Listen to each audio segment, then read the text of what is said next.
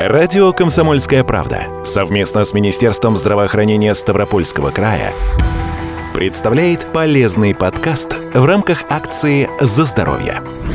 Медицинские справочники аллергии не страдают, поэтому могут себе позволить говорить об этом заболевании сухо и сдержанно. Типовой иммунопатологический процесс, выраженный сверхчувствительностью иммунной системы организма. Но мы-то с вами не справочники, а живые люди. И если аллергия стала нашим постоянным спутником жизни, то как сдержать чихание, отек, резь в глазах? А если это еще и аллергия на амброзию? А ведь нас таких в Ставропольском крае 40% от общего числа населения. Больше миллиона аллергиков. Современная медицина об аллергии знает э, достаточно много, но не все. Рассказывает главный аллерголог Ставропольской краевой клинической больницы, доктор медицинских наук Ольга Уханова. Существует несколько причин развития аллергии. Основная – это генетическая предрасположенность. Бабушки, дедушки, тети, дяди, они имеют клинические симптомы данного заболевания. Более ранние периоды с тяжелой аллергией люди просто умирали в поле там я не знаю, на синокосе, конюшни и так далее, при аллергии на перхоть лошади, при аллергии на пыльцу растений, при употреблении меда, при ужалении пчелы и так далее. Люди просто погибали. А сейчас этого не происходит. Люди имеют диагноз аллергии, живут с ним всю жизнь, ну, худо-бедно, тем не менее, качество жизни, продолжительность жизни значительно больше, чем раньше. Второй фактор очень важный – это климатогеографические особенности. Наш регион, сельскохозяйственный регион, где очень много полей, где очень много животных, в том числе у нас развито и скотоводство, и пчеловодство. И, конечно же, это способствует увеличенному количеству аллергенов. Это и плесень, это пыльца злаковых сорных деревьев, это кошки, собаки, шерсть лошади, шерсть овцы, кролика, птицы, перо птицы и так далее. И этот окружающий мир, мы ничего не можем с ним сделать, он есть. У нас еще такой ветреный регион, распространяет аллергены в диаметре от 16 до 20 километров. Это если небольшой такой ветерок. А если ветер сильный, то а, с потоками воздуха пыльца может заноситься в регионы, где не растет амброзия, например, и другие растения. К слову, не только отягощенная наследственность может стать причиной аллергии. Нередки случаи, когда она возникает, как принято говорить, на пустом месте. Аллергия может, в принципе, создать проблемы человеку в любом возрасте, от младенчества до самого пожилого возраста. Это, наверное, все-таки зависит от э, иммунитета человека и количества пыльцы, которую он получает каждый год. Сейчас обратимся ненадолго к истории заболевания. Сам термин «аллергия» был введен венским педиатром Клеменсом фон Пирке в 1906 году. Он заметил, что у некоторых из его пациентов наблюдаемые симптомы были вызваны определенными веществами, аллергенами из окружающей среды, пылью, пыльцой, некоторыми видами пищи. Впрочем, теперь причин, из-за которых у человека сможет проявиться аллергическая реакция, с каждым годом становится все больше.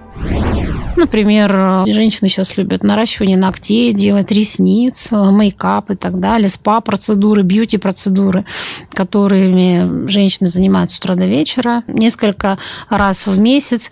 И мы стали сталкиваться с очень высокой обращаемостью женщин после бьюти и спа-процедур, потому что используются биологические средства, э, средства на травах, средства с антибиотиками, с какими-то порошками. Они вызывают и ангиотек, и контактный дерматит, и очень неприятные ситуации, с которыми приходится и нам, и косметологам работать в паре. Очень актуальна проблема, это, например, стоматология, медицина.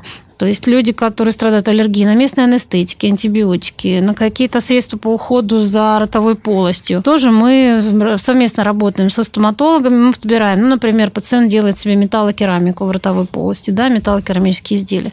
Если пациент сенсибилизирован, у него аллергия на металлокерамические изделия, то эта работа, она пойдет на смарку. И причем результат этой работы, как аллергия, как аллергия, да, он увидит не сразу, он увидит через неделю, а то и через две. Вот в чем особенность. А если у пациента аллергия на местный анестетик, то результат реакции будет мгновенный. В течение нескольких э, минут буквально может развиться отек, э, шок и так далее.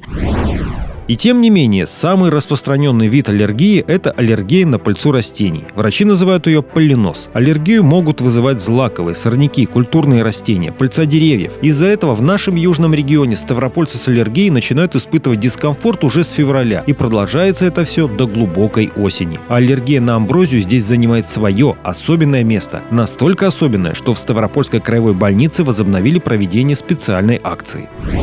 Мы назвали ее «Стоп Амброзия». Она проводится, ну, у нас был перерыв, наверное, где-то 13 лет. Раньше мы проводили это мероприятие в День здоровья с э, Муравьевой Валентиной Николаевной. И мы очень как бы активно информировали население о тех или иных видах аллергии. Сегодня акцент мы сделали на амброзию, потому что проблема эта актуальна. Она каждый год э, увеличивается. Все больше становится пациентов с бронхиальной астмой. Все больше детей страдает аллергическим ринитом, атопическим дерматитом и перекрестно-пищевой аллергией на пыльцу растений. И мы решили привлечь внимание пациентов, во-первых, к бесплатной медицинской помощи. Мы можем оказать пациентам доступную, быструю, бесплатную медицинскую помощь в этом направлении. То есть пациент приходит, предъявляет паспорт полис. Мы делаем ему кожное тестирование, собираем анамнез, констатируем факт, что причинозначным аллергеном является, ну, например, амброзия, и что немедленно в этом же году, осенью, когда амброзия цветет, мы должны приступить к лечению. Обратите внимание на слова врача. Лечение. Действительно, одно из заблуждений об аллергии и об аллергии на амброзию тоже – это то, что она якобы неизлечима. Это не так. Просто лечение – это очень долгое и трудное. Курс длится от 3 до 5 лет. Это лечение называется болезнь модифицирующая, то есть это лечение, изменяющее болезнь. Еще очень важная вещь, которую я хотела добавить, что лечение амброзии – это натуральное лечение, это натуральный продукт. В принципе, мы пациентов лечим пыльцой амброзии. Вот эти лекарства, которые мы даем нашим пациентам, это и есть пыльца амброзии, только очищенная и выбран именно мажорный аллерген, который приведет к хорошему результату терапии.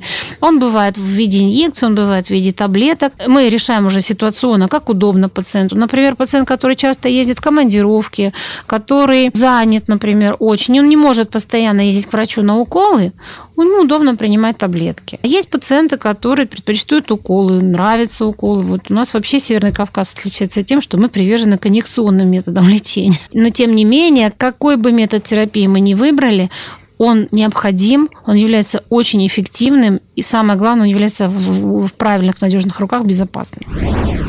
Впрочем, главный аллерголог Ставропольской краевой клинической больницы Ольга Уханова уточняет, каждый пациент требует индивидуального исследования, на что бы ни было у человека аллергической реакции, и картина протекания болезни, и картина лечения для каждого пациента выстраиваются индивидуально.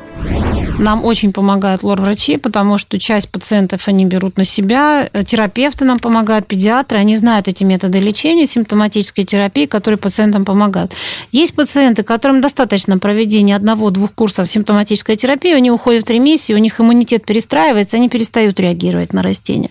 А есть пациенты, у которых трансформируется заболевание. Сегодня, например, легкая степень аллергического ринита, следующий год средне-тяжелая, через год тяжелая, и потом это может закончиться астмой. И вот наша задача предотвратить трансформацию более легких форм заболевания в более тяжелых. Мы должны сделать качество жизни людей нормальным, с минимальными затратами на фармакотерапию и трудозатраты.